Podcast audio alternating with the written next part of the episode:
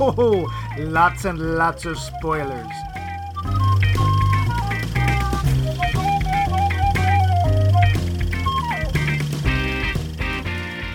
Hello.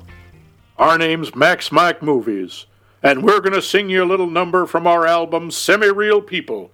This here's one that Mud- Muddy Mississippi Mike over yonder came up with when he was wallering in the creek with the crawdads while his daddy was uh, working the coal Ma- farms Max. of South Cotton, Max. Beaufort, Tennessee. Max. Back in the. Max, What? None What? of that, none of that is correct. Look, I just wanted to pretend I was a big rockabilly country star. You know, like the fellow this movie's about, Johnny Cash, okay? That's Why must you poop all over my dreams? because that's my job. Behold my dreams, see how pooped upon they are. Uh, I'm the great okay, pooper. for, for real. This week's biopic is Walk the Line, the story of Johnny Cash and how he met the love of his life, June Carter, played lots of music, did fistfuls of country fried drugs, appeared on episodes of Columbo and Quincy, oh. and achieved the greatest honor any musician can, singing a duet with Miss Piggy on The Muppet Show. he truly lived the dream. Oh, yeah, and his album Folsom Prison Blues kind of outsold the Beatles at the time, too, so he had, he had that going for him. Sure. I'm your host, Max Jerry Lee Levine, and over there is Mike Lemon Lyman Loose. Could have been worse. I could have been blind lemon Lyman loose. Yes, and well, welcome. Uh, first off, I would like to uh, bring up our last week's poll question. Ooh. Yes, where we asked people, was there a movie that the first time you saw it, you didn't like it, but it grew on you over time?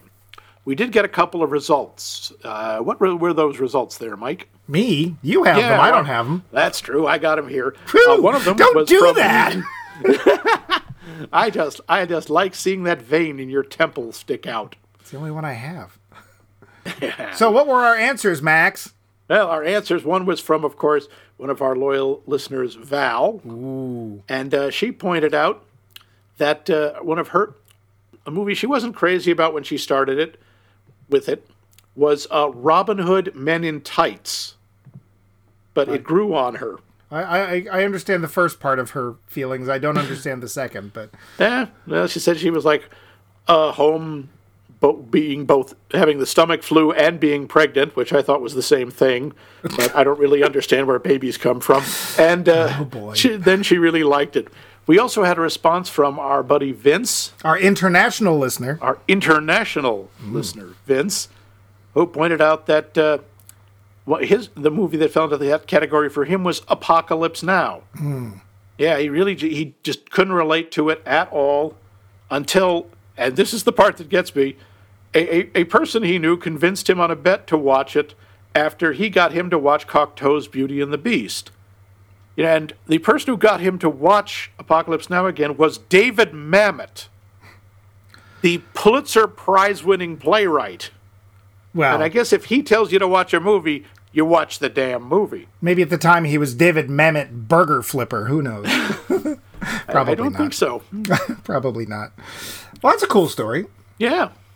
So uh, for next week, our poll question. well wait. is- Before we Oh, go, yep, go to the next one, how about you, Yes. Max? Has there been Oh, a movie was- that you have watched first and said, "I don't like likey, no, me like likey, no, no, no," and then later it's like, "Me like likey"? Uh, none that I felt that s- my opinion really changed that strongly. There is some like Emma, the Gwyneth Paltrow one, which the first time I saw it, I it was one of those movies I kind of wanted to hit in the face with a shovel. Was just just so darn precious. You're so violent. But I have to say, I watched it a couple other times because it would show up on cable all the time. and uh, I, I got to like it. I mean, there's some nice performances. Even Miss Goop herself does a nice job. Oh dear. Yeah. What about you? Uh, there's two you? that, that, that leap to mind. One of which is it might be a surprise for anybody who knows me at all. Uh, the Fifth Element. And I think what happened was people were were building it up to be this thing, and I went and saw it. And of course, I don't like Bruce Willis in general either, um, which didn't help. And he does happen to star in that film. um, and I just saw it and was like, eh. I guess, okay, whatever. And then, like your experience, it showed up over and over again. And the more I liked it, the more I loved it. I really liked Fifth Element. It's a hell of a fun movie. I don't know what my problem was the first time. Maybe, again, just it was reaction to people going, It's so great! You have to see it. Love it. You love it. Um, but people don't usually do A lot that. of people were doing that, were they? Lots. You, you I can't even count them. Uh, the other one though was Moana. Um, when I first saw Moana, I was like, eh. Disney, the storytelling, it's okay. Why are we going down to this crab? What I this is does not fit in the rest of the movie. It still doesn't really fit for the rest of the movie at all. Although the song is a lot of fun. And then later, I just really liked the fact that Disney dove into this culture and just like, yeah, this we're just doing this and I liked a lot of the songs. Um, and so I was like, yeah, I got over it after the fifth or sixth time.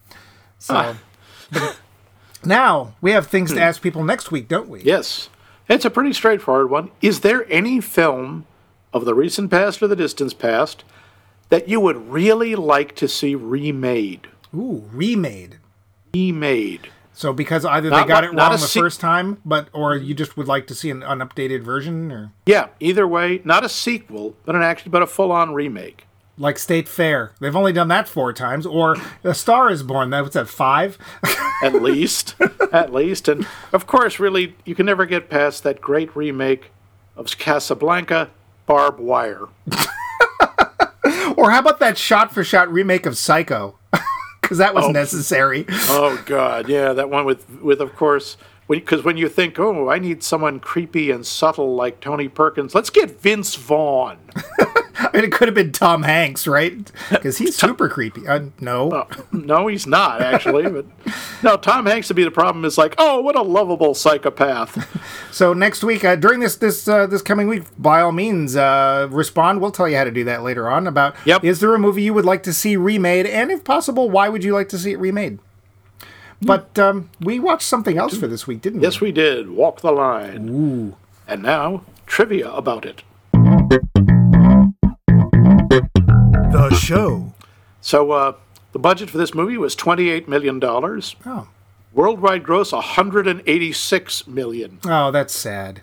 Oh yeah, yeah. That that's why we've seen Walk the Line two, Walk the Line three. Yeah. You know they tried. Uh, this also it was a big hit with critics. Uh, it was Reese Witherspoon won Best Actress for this, the Oscar, in uh, 2006. There were four other nominations for the film: Best Actor for Joaquin Phoenix, Best Editing, Best Costume Design, and Best Sound Mixing. Best costume is- design. Yeah, I don't know.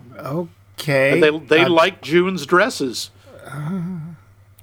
There's normally I, I shy away from these sort of oh you know this guy did this and the same thing and was going to be this uh, because I find those irritating. But this I thought was kind of an interesting if rather poignant part. In 2005, Joaquin Phoenix was up against Heath Ledger for Best Actor for Brokeback Mountain. Ah. Neither of them won that year. Both of those actors went on to play the Joker. Both of those actors won Oscars for playing that same character, sort of. Sort of the same character. Yeah. yeah. Yeah, We won't talk about the Joker movie. Oh, no, we've done that before. Uh, it took four years for the producers to secure the rights from to the story from James Keach, who was a, was a friend of Johnny Cash and the family. Even after Keach agreed, it took another four years to get the film made.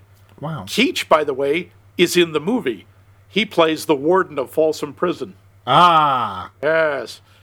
Johnny Cash himself approved Joaquin Phoenix to play him in the film because he liked his performance in Gladiator. Apparently, Johnny Cash likes movies about gladiators. Has he ever been to a Turkish prison? June Carter Cash also approved Reese, Witherspoon. Weird. What year, Joaquin Phoenix, hmm? what year was this movie? Do you know? 2005. Oh, oh, okay. and uh, Cash, they just, they just died died in the, 2003. Yeah. Yeah. Uh, jo- Joaquin Phoenix and Reese Witherspoon performed all of the songs themselves without any dubbing. They also learned to play their instruments, the guitar and the auto harp, from scratch. They did not know how to play those when they started this movie. I mean, admittedly, the auto harp is probably the easier of the two to learn to play. I have no idea. Well, you push a button, it makes the chord. Uh, That's the point. That's Uh, the, the auto of- part. The two of them also were so nervous about having to sing that it caused real tension in their relationship off screen. They both admitted in interviews they didn't get along and were constantly arguing during the six months of singing lessons prior to filming. It wasn't until filming started that they connected and they really became close. Uh, according to the uh, co writer and director James Mangold, the two of them developed an almost codependent relationship during the film.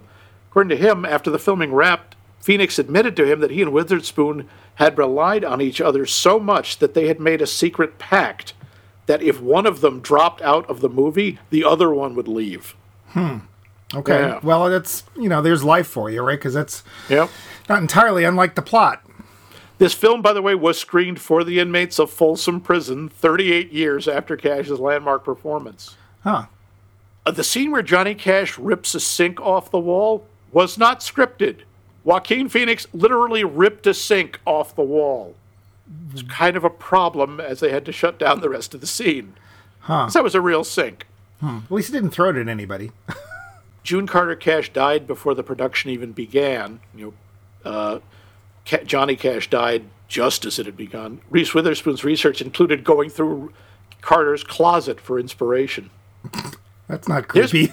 Now, when we talk about how accurate or inaccurate this movie is, the the people who knew him, especially his ch- Cash's children, had some pretty disparate uh, feelings about the movie. Kathy Cash, Johnny's second oldest daughter, with his first wife Vivian, walked out of a family screening of the film five times. They kept pulling her back in. She felt Phoenix and Witherspoon's performances were Oscar worthy, but her mother, Vivian, who's played by Judy Hop, sorry, Ginnifer Goodwin. I'm sorry, I, I Ms. Goodwin is a terrific actor, but every time I see her, I think of, of the rabbit. Um, she felt that Vivian was cast in an unfair light. Also, she didn't think there was enough scenes of Johnny interacting with his children, which he did quite a lot. He was with them a lot. I was gonna say, And the or any. and the film portrayed her father too harshly. Uh, when her half brother, John Carter Cash, who was an executive producer about, of the film, was asked about her reaction, he responded that the movie was intended to tell a love story between his mother and father. That's why it sort of skimped on the other stuff. Uh, his daughter, Rosanne Cash, described the movie as having a root canal without anesthetic.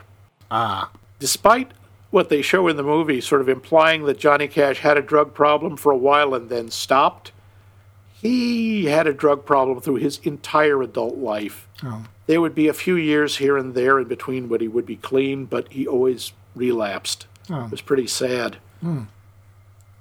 Uh, for the Folsom Prison sequence, Joaquin Phoenix, and this you begin to see why people don't like working with him, insisted that the crew members playing the wardens and the prisoners, uh, sorry, playing the wardens wouldn't let the extras playing the inmates eat, drink, or use the toilet. This helped create a rather tense atmosphere on set. I, huh? Yeah. He wouldn't, yeah, he said he didn't want, yep. You know, like real prisoners. now, this film, by the way, it owes its genesis to a true media pioneer, a 1993 episode of Dr. Quinn Medicine Week. yep. And and how is that? Johnny Cash was guest starring on the show as he did on many, many, many TV shows. And he became friends with Jane Seymour, who was the star, and her, her husband, the director, James Keach. Oh. And Cash suggested to Keach he should try a film of the singer's life, and Keach liked the idea. So they, uh, both Keach and Jane Seymour started compiling interviews with Cash in preparation for the script. By 1997, Gil Dennis had enough material to put a screenplay together, but the project stalled. That's when Keach reached out to James Mangold, knowing the director wanted to uh, make the movie too. Uh, as we see in the movie, Johnny Cash likes to wear black a lot. Yes. He's in fact called the Man in Black. He has a song called The Man in Black where he sings about why it's very dramatic. They used to call him the Undertaker. Oh. And uh, he said, honestly, he said he wore the black clothes because they were easier to keep looking clean on long tours. that was it. There, there's more. There's plenty more stuff, but uh, I, I think that that's good for now. Well, perhaps, uh, now that we're done with trivia, you might regale us with a wonderful spinning your own yarn version of the plot. From his days as a sharecropper's son in Depression era Kingsland, Arkansas, to his becoming one of the most successful mu- music icons of his era, Walk the Line follows the story of the rise and fall and rise and fall and rise of Johnny Cash. We see the tragic loss of his older brother Jack, skim over his time in the Air Force, and watch his rise to stardom touring with the likes of Carl Perkins, Jerry Lee Lewis, Roy Orbison, and the King himself, Elvis Presley. Thank you very much. Brilliant. Flawless impression. That was the word I was going to use. Most importantly, we see him touring with June Carter, the woman who would become the love of his life, who stayed with him through the very highs, literally, and the very lows. this is a story about the man in black. the lowdown. Well, so we'll start off with the usual question. Had you seen this before? I'm betting you had. No. No. I, ne- I never did. really? It was an Oscar contender. You usually go for all of those. I know. I did whatever it was in 2006. I just missed it. Huh. So this is your first viewing as well. Same with me. Yep. Yep. Um, I'm, are, are you much of a Cash fan? I was. I, I still am to a degree. My father really liked Johnny Cash, and he used to play me a bunch of his music. And I liked just what always struck me was the wide range of his music. I mean, he did everything. He did country, western, rockabilly, rock and roll, folk, everything. And he has, in addition to his very moving and touching songs, he has some really funny ones. I always liked a boy named Sue. and Yeah. and this song, I built it one piece at a time about a guy who is building a car out of the pieces he steals one at a time from his auto uh, the auto plant he works at. See, they didn't even mention auto plants in the movie. No, no. Yeah. The they uh they they hmm, you you mentioned in your in your recap that they uh, gloss over some things. They gloss over a lot. Yeah, we jump. It's a little unnerving because at one point he's like, I don't know, eight years old. Then he's twelve years old. Then he's in the Air Force. Is Then he- he's married. I, well, and that's the thing is like there's literally this is one scene um, where he's lying in bed having just dealt with the death of his brother Jack, which is one of the most telegraphed scenes I've ever been a uh, a, a, Yeah, an- a I- witness to. But I have that in my notes. Like, oh, that thing with the table saw is not going to end well, and it doesn't. no, and it's like y'all go ahead. I'll, I'll just be here with the radial cut your arm off saw. Uh, I actually thought it was just going to be an arm. I didn't think it was going to kick back and basically send a two by four through him, um, which is apparently more or less what it did. and uh, But like he's lays down in bed and he's crying and he rolls over and he's Joaquin Phoenix. It's like Yeah. wow. Uh, and there's no guessing how old he is because and that's one of the issues I have with the film is he does not age. In fact, nobody ages in this film. He Not looks much. like Joaquin Phoenix playing Johnny Cash at the beginning of the film, and he looks exactly the same at the end of the film. And it's supposedly 1968, which is uh, 30 At years that- later. yeah, at that point, I mean, he was born in I later. think what for, uh, Well, he I know that well he goes into the Air Force in I think 44. yeah. So this Yes. would be 24 years later and he looks exactly the same. No, no, it must have been later than forty-four. No, no, no, because oh no, that's right. It must have been 50 because it was Korea. Yeah, yeah. I think it was fifty. I think it was fifty-four. He went in. Uh, regardless, nobody ages. None of the band members age. Mm. No, June Carter doesn't age. Eh, nobody that ages. didn't bo- that didn't bother me. Sometimes they do that in movies. They just go, you know, never mind. We're not going to mess with the makeup. Uh, I And boy, Dad is a real peach, isn't he? Well, Ray Carter, I- I Ray wanna- Cash. I, I do want to call that out because Robert Patrick has gotten kind of a short shrift. Like he showed up in T two, and we all thought he was wonderfully menacing, and you know that steely gaze. See what I did there? Steely gaze. Yeah, in T two. Uh-huh. And then Yep, he yep. doesn't really get a lot. And in this, you know, I think he was in one other film and he was not particularly good. And I wish I could remember what it was.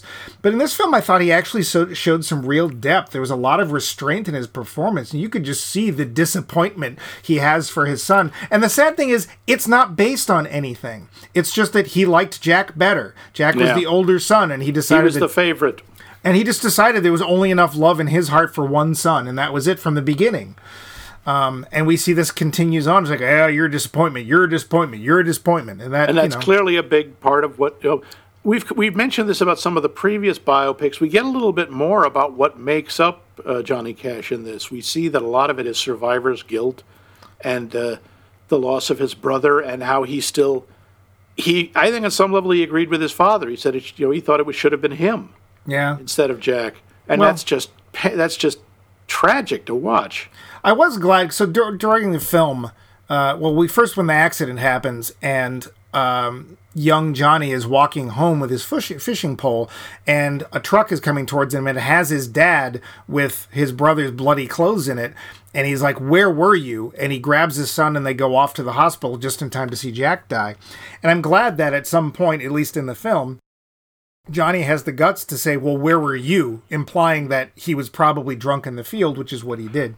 Yeah, Sadly, though, all he can come back with is, I gave up drinking a long time ago. It's like, oh, I see. And this excuses what you've done the, his entire life. But again, I thought Robert Patrick, it's a small part, but I thought he was actually pretty good in this. Um, and I, you know, thought, I don't know if it led to a lot more, probably not, but I wish it had.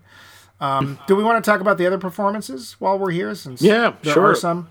there are there are quite a few. I, I'm going to start off actually with uh, Reese, if you don't mind. Yeah, sure.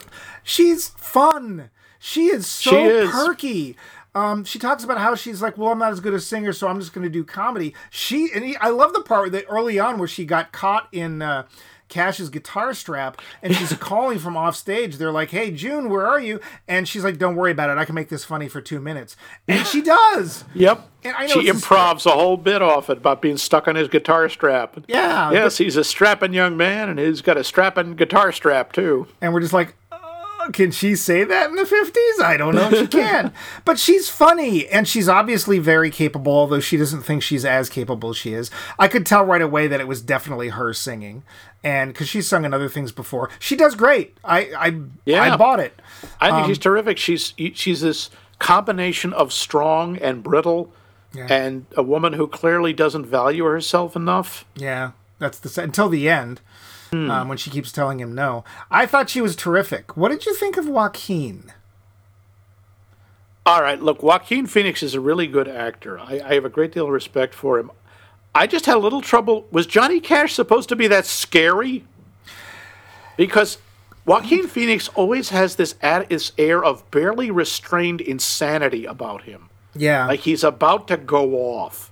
And I think, I don't know if that's him or if that's just how he interprets every part he ever plays. Well, wasn't he the one who who decided that for what is a year or two he was going to Yeah. pretend to be homeless or something? And homeless and crazy and grew a ridiculous ZZ top beard. Yeah. Yeah, he's a he is an uh, he is either uh really likes playing with people or his elevator skipping a few floors on the way to the, the penthouse.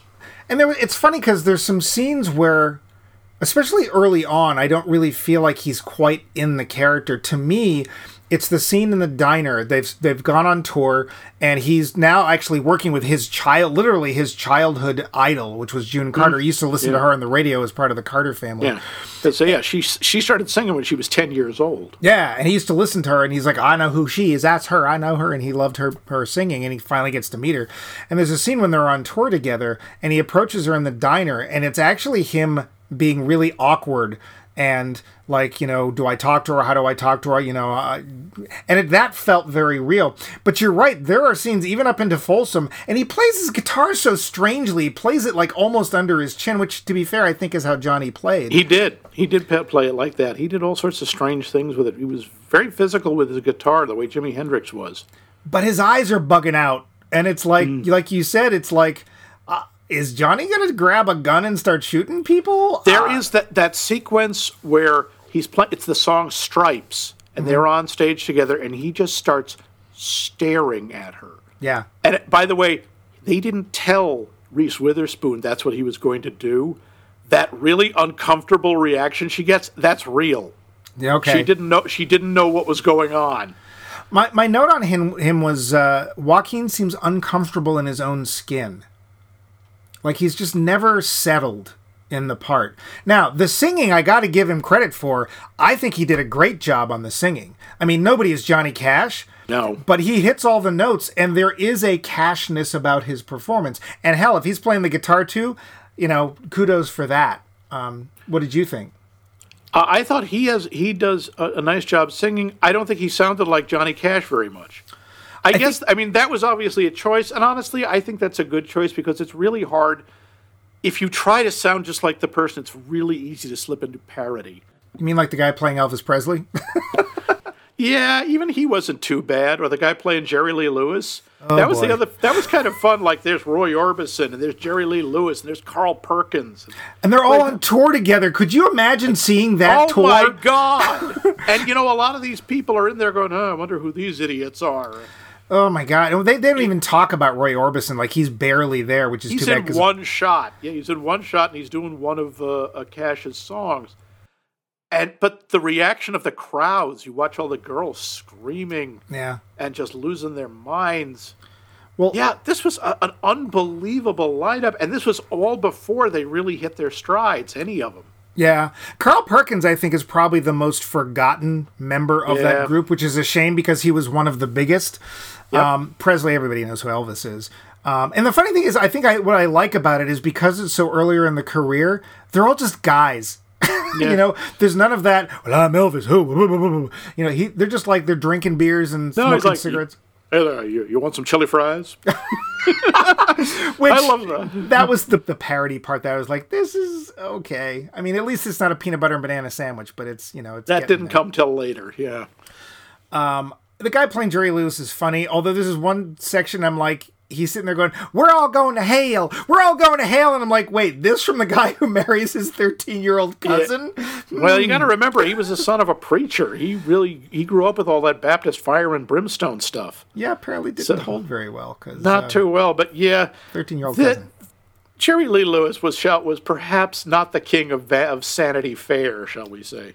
I guess not. Um, but you know, the only uh, we're missing obviously there was a lot of black performers who were equally as good if not better at the same time that we're not seeing because that's what happened unfortunately yeah we, we don't see any we don't see um, little richard we no. don't see we don't see uh, Etta James. We don't see sister. Oh, what was her sister Ruth? I we don't see any of the blues yeah. performers. BB King is still around. Is, is well, because they didn't tour with the White Boys. No, which is a shame.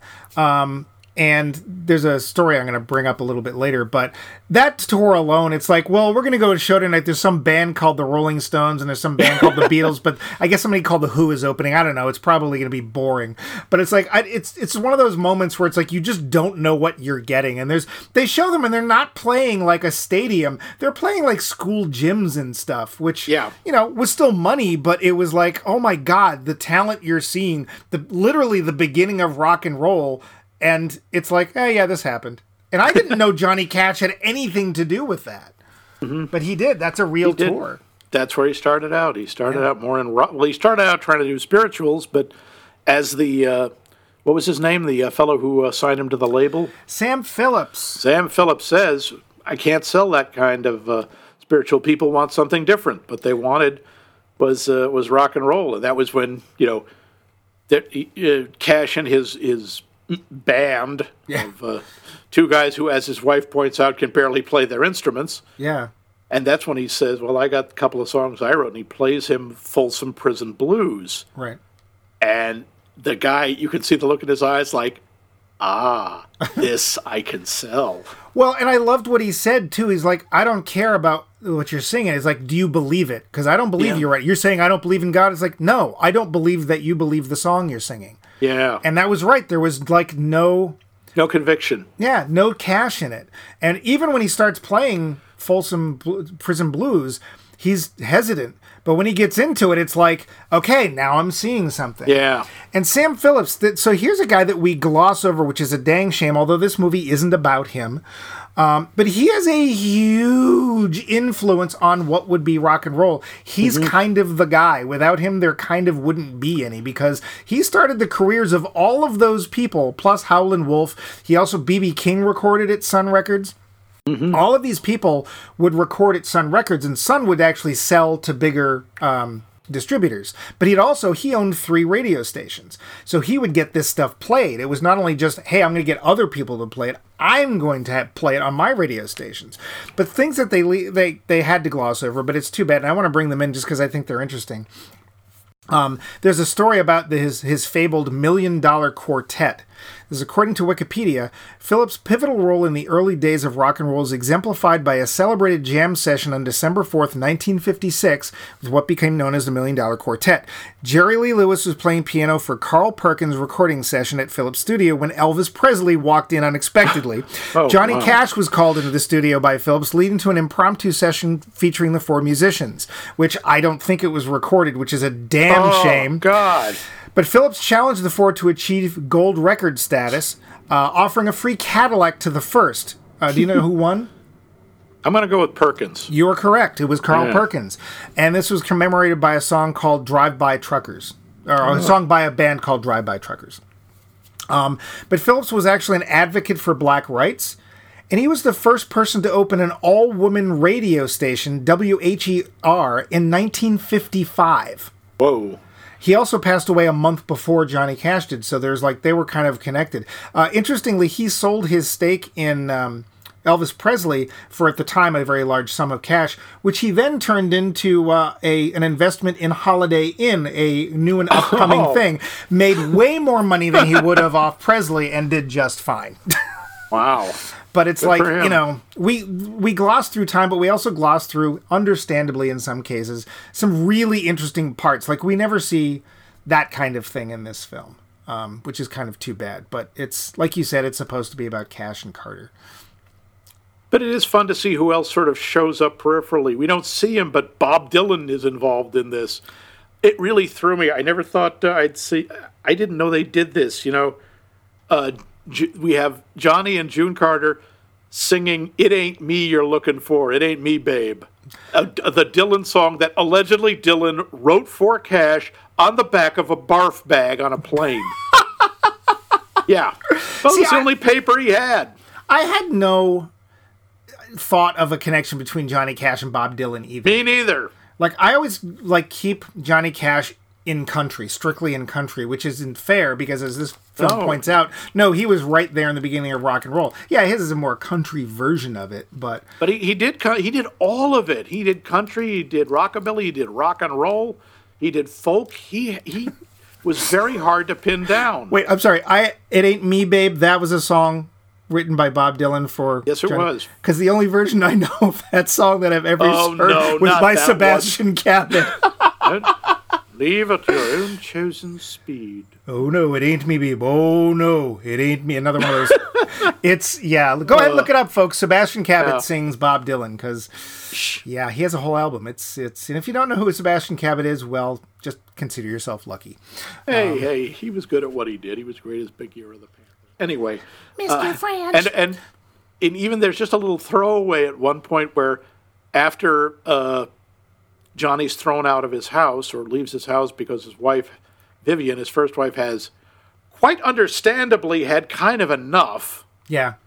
Uh, where is he? He's crashing in this apartment with Waylon Jennings. I love how he just says Waylon, and it's like, is that Waylon Jennings? Like you Yeah. automatically know who it is, but Yeah, and you know who that was playing him? That was Waylon Jennings' son, Shooter Jennings. Shooter Jennings. Shooter Jennings. Yeah, thanks, S- Dad. Okay. Nice name. Are, are you kidding? He probably loved it. I mean, that's a, Probably that- did. That's a name you want as a kid, anyway. But Sure.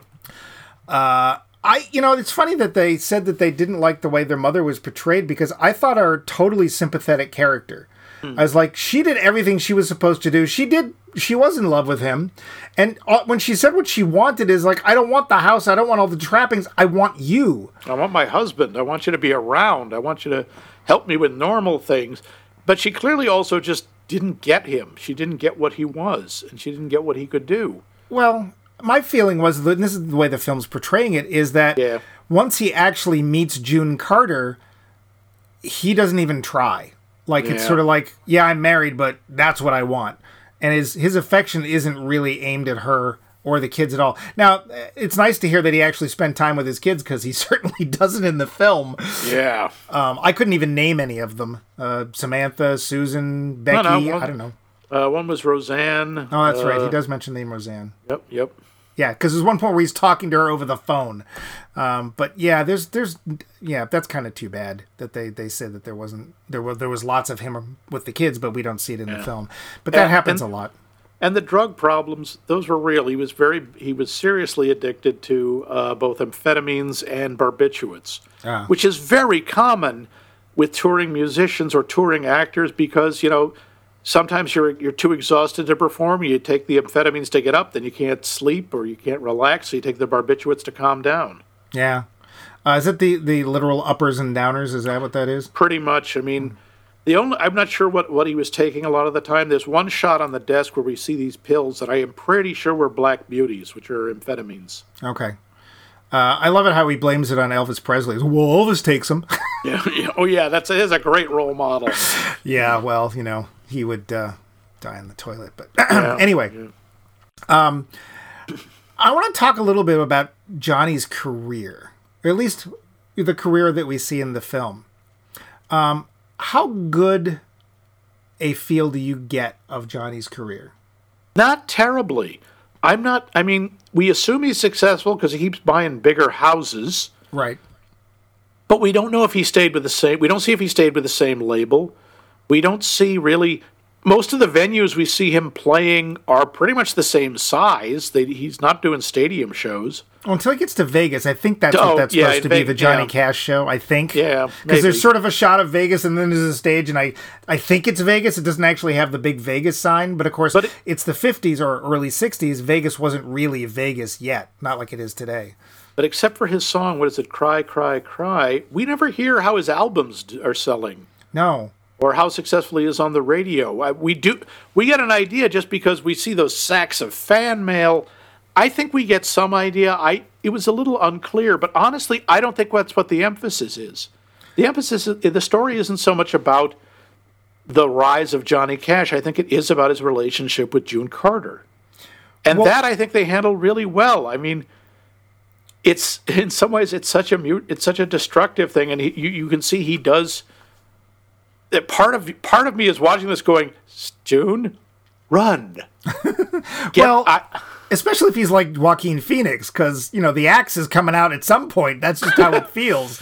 Yeah, Uh, yeah. Or the you know the machine gun or the million bubble machine, whatever he chooses to use for his reign of terror. I, yeah, I honestly don't know if that's what he was, what Cash was like. But Joaquin Phoenix always has, at, at least he plays him in this, a little like the Emperor Commodus in Gladiator, with this barely restrained.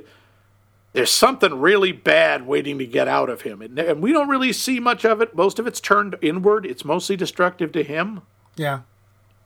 but. It, You know- it's sometimes hard to empathize with him because it's hard to empathize with someone you're scared of. and that's the thing is I can understand being hard it being hard to empathize with him because it's like dude your drug problem's ridiculous. And wow you're a womanizer and oh you're sleeping with fans too while you're on the road. Before you even get to June Carter you're going off with with Bobby Soxers and stuff. Um, and that's fine because I don't mind them not glossing over those parts of the person. But yeah the scary part I don't know if I mean, if I was going down a dark alley and at the end of it there was Johnny Cash in silhouette, the real Johnny Cash, I'm sure I'd be afraid because he's the man in black, he's tall and he's gaunt, and you know that's one thing. But I never actually all the performances I saw Johnny Cash in, I never thought he was going to pull out a gun or an axe uh, or a wiffle bat or something. Or beat me to death with a, with his guitar. Yeah, and there is, and also the you know there's that that phrase the camera loves so and so. In this case, it's the director because I don't think the camera really loves Joaquin so much, but it pulls in real close a lot. Like we're counting beard hairs, and it's like you could maybe help his performance out if you weren't quite so close. Um, it was a it was an odd thing. It's not I'm not saying that he's a handsome or an ugly guy or anything, but like the expressions you're talking about, where it's like ah, that often we're real close to Johnny. Yeah, the, the, it really does emphasize the intensity. And again, for some parts, I think that works. Maybe it was try- maybe it worked here. I'm not sure. Yeah, I just always found whenever I saw Johnny Cash interviewed or I would see him on a show, he came across as a lot more likable yeah, and a lot less scary, a lot Yeah. less intimidating. Although I do like the fact that he quotes Foghorn Leghorn in the movie. that was cute. Fortunately, I keep my feathers numbered for just such an occurrence. We're getting dangerously close anyway. Why don't we look at our little questions, if you don't Yeah, mind? Um, so, sure. what do we know, or what do we think we know about Johnny and June from this movie? I think we learn quite a lot. I think uh, we get a real idea of their relationship, and we can see. I can understand uh, the appeal for both of them. I really can. Obviously, she she sees him as wounded and wants to help, and she's a she's adorable. And She why is. would why wouldn't he be in love with her? Why isn't everyone in love with her? and uh, th- I, I I'm sorry. There's just a little. There's this one shot I love when he's come. He's getting clean. And June is staying with him, and his whole, her whole family is there. And his drug dealer shows up, and Ma and Pa Carter run out with shotguns and chase the guy away. Yeah. And the guy is rightly terrified. And I am just like, I want to know more about Ma and Pa Carter. I like these people. The thing that kills me is that the guy shows up and it's like this it's almost a duffel bag of drugs. Yes. It's not like a small box. It's not No. like, you know, a tasteful cigarette package size thing. It is literally this big plastic bag tied up with a little twist tie full. And we see this because he gets one shipment for, uh, earlier in the film, Yeah. you know, and, and he's like he dumps it on the table and it's just like it's like that Pat Oswalt book. Yeah, just back the pickup truck and we'll give old people how many ever drugs they want. Beep beep beep. They do, I do like that they don't gloss over that either. They don't shy away from No. how terrible the drug use was and what he would do to get them and what it, what he was like when he couldn't have them. Yeah. Um, I, I agree. I think we learn about the personalities, Yeah. but very much like some of the films we talked about, we don't learn a lot of facts.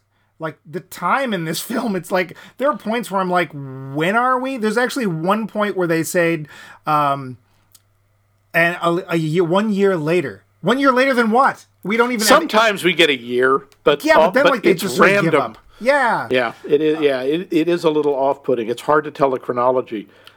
I do like. Oh, by the way, when he proposes to her on stage, eh, Okay. that's that's exactly what happened. It- well, I was gonna ask you about that. Yeah, 1968. He proposed to her on stage while they're trying to sing Jackson, and uh, he wouldn't let her off with until she agreed to marry him. Which I have to admit, I'm a little uncomfortable with that sequence. especially because he's like, "Yeah, you want to marry me?" Ah.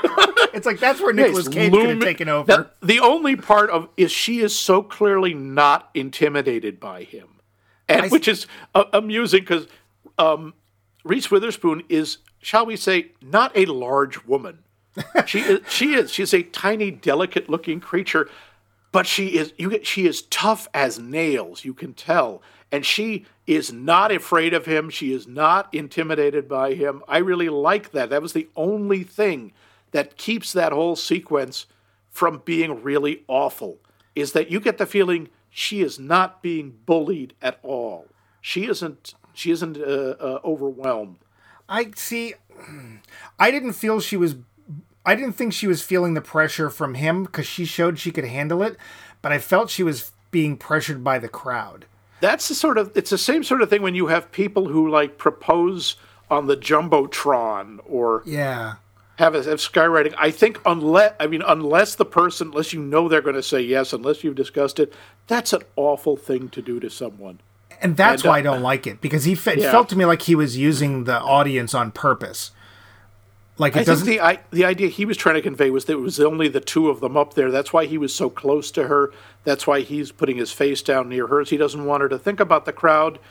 But they're there. There's no way that they can't be there. There's no they know that they must feel the presence. That's a bit much. I had an experience I was actually part of something like that once and it was agonizing. Ah, Yeah. did she say yes? No. Oh, Yeah, basically, the short version is I was in Harvard Square. This guy came by and asked all of the people in Holyoke Center. He handed out lyric sheets for Build Me Up Buttercup. And he was going to ask his girlfriend to marry him, and he got us all to sing. It was sort of an early flash mob.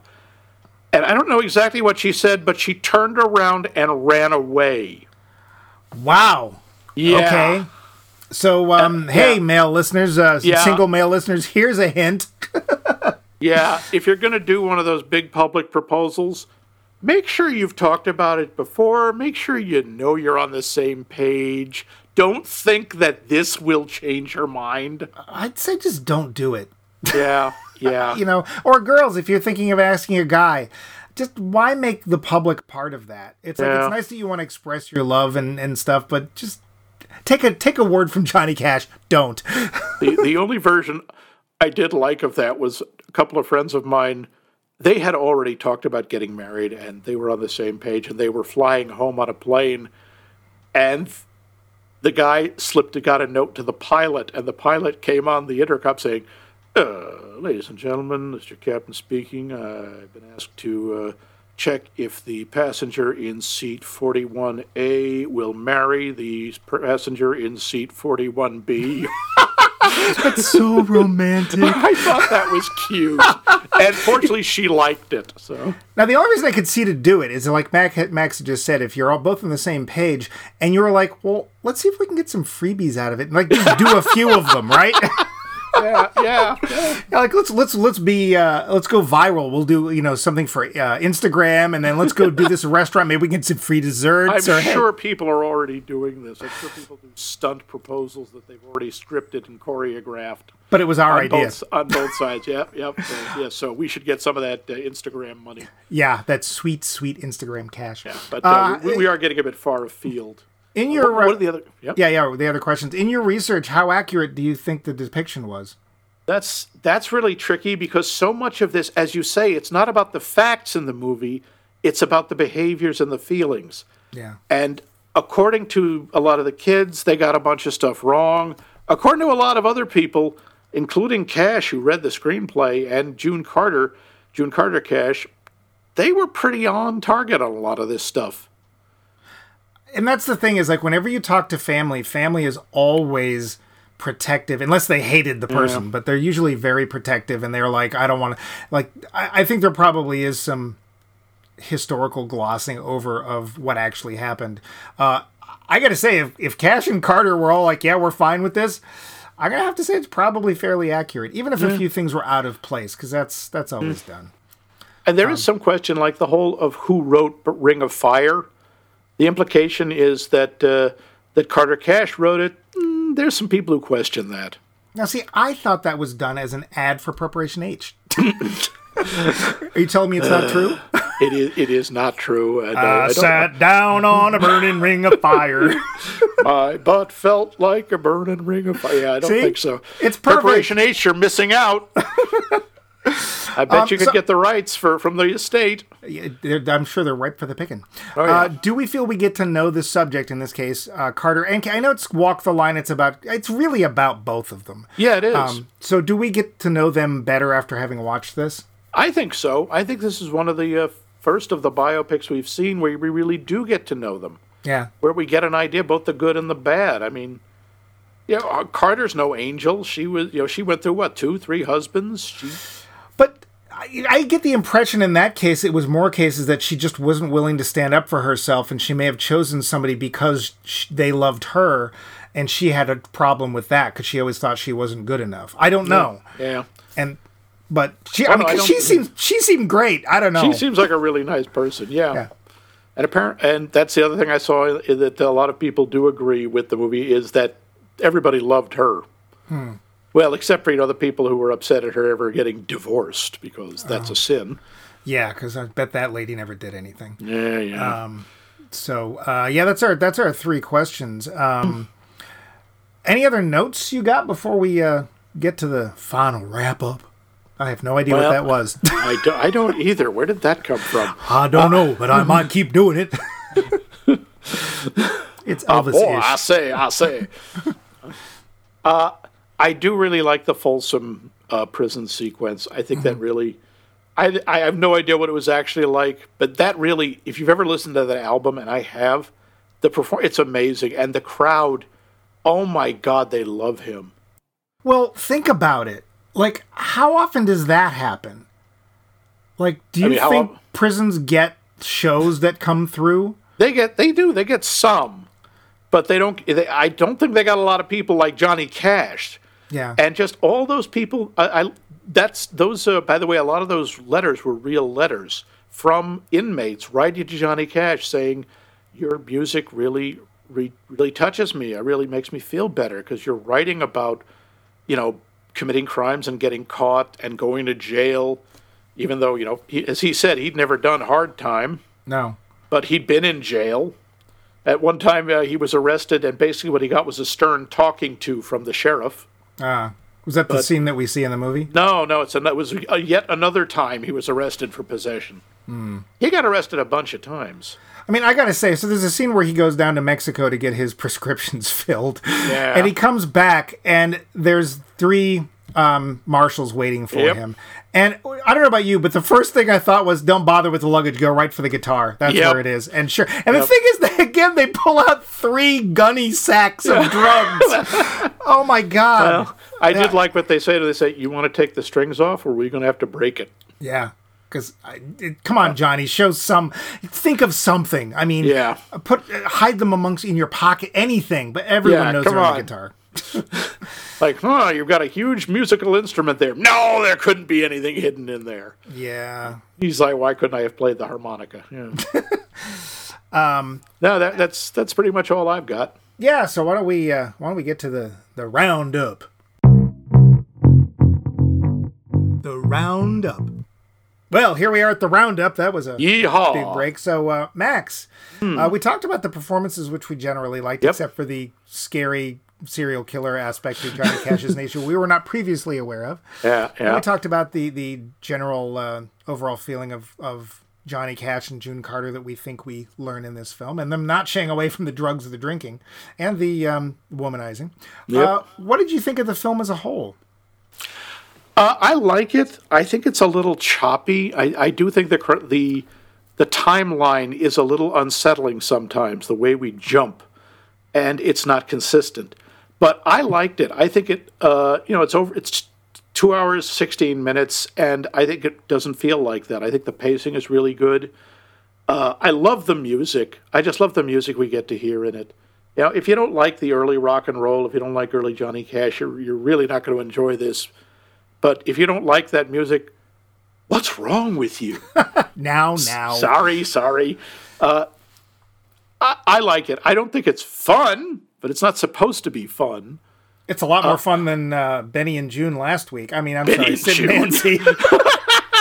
Oh yeah, same they're thing. they're Benny and Joon. basically the same movie. Oh yeah, yeah, yeah, yeah. It's a it's a lot lot less painful to watch. Uh, I like it. I th- I think it's it's uh, very good. I'm not surprised it did not win the Oscar. I don't think it was the film itself. I do think the performances were Oscar worthy. I think it was. There's a lot of good stuff in this movie. What about you? My first note is that it feels Hollywood right from the start. And I think it does. It just feels very Hollywood. The parts that I like are in general the performances. Joaquin, I'm I'm back and forth on because there's parts where I think he feels like Johnny Cash, but again, like you say, there's other times where he feels more like Anthony Perkins. Uh, and it's it is a weird like that night like you said uh seeing him with miss piggy on the muppet show seeing him on columbo uh he just he feels a lot more laid back and a lot less uptight. And i know he's acting but let's face it johnny cash was not an actor. Um, i think in general like he not, he doesn't actually play johnny cash on columbo but he plays johnny cash. Yeah, yeah. uh, it's it's not that character, but it really is. Um, the time thing is just bizarre because you really don't know when you are, and you're having to look at background stuff, and it's like, well, I think we're still in the fifties. Up and up at sixty one. Okay. And it's almost like they're telling you it doesn't matter. And the problem with that is that we have absolutely no sense of his career at all, except the house. We look, oh, he has a big house, and they, oh, he has a twenty-five thousand dollar check. I guess he's doing well, mm-hmm. right? But we don't. How many albums does he put out? Do we see like people enjoying his music? And that was the one thing that really surprised me. We learn a lot about how he feels about June Carter.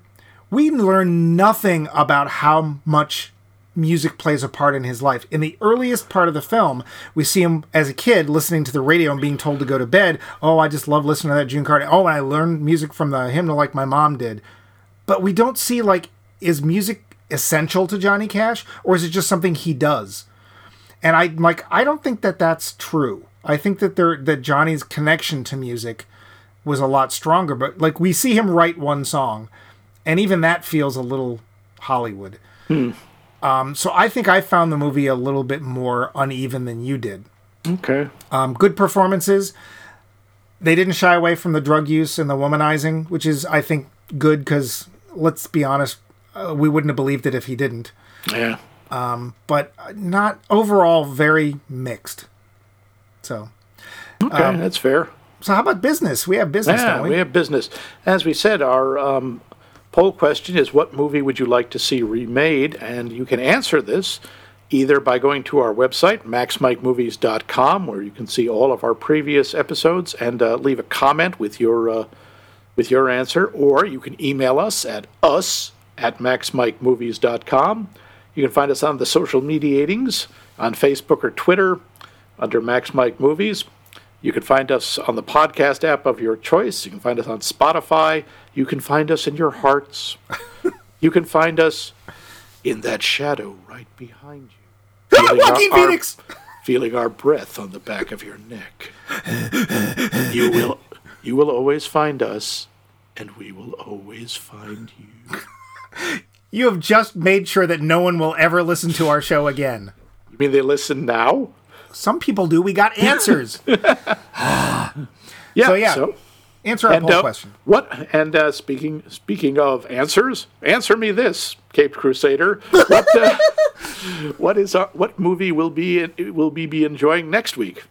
I am the Lizard King. That Okay, my, uh, so we're going to be watching Highlander. I mean, we already did the second one. yeah, that's that. That was my perfect and uh, amazing impersonation of Jim Morrison. Uh, Ah, you know, the uh, lead singer of The Doors. We're going to be seeing Ah. The Doors, where I am the Lizard King, Cuckoo Kachoob.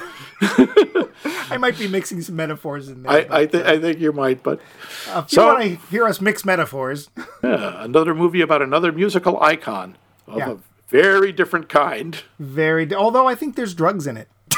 Oh, don't be silly, Jim Hey. Morrison taking drugs. What is wrong with you? Does Jim Morrison take drugs? Tune in next week and find out.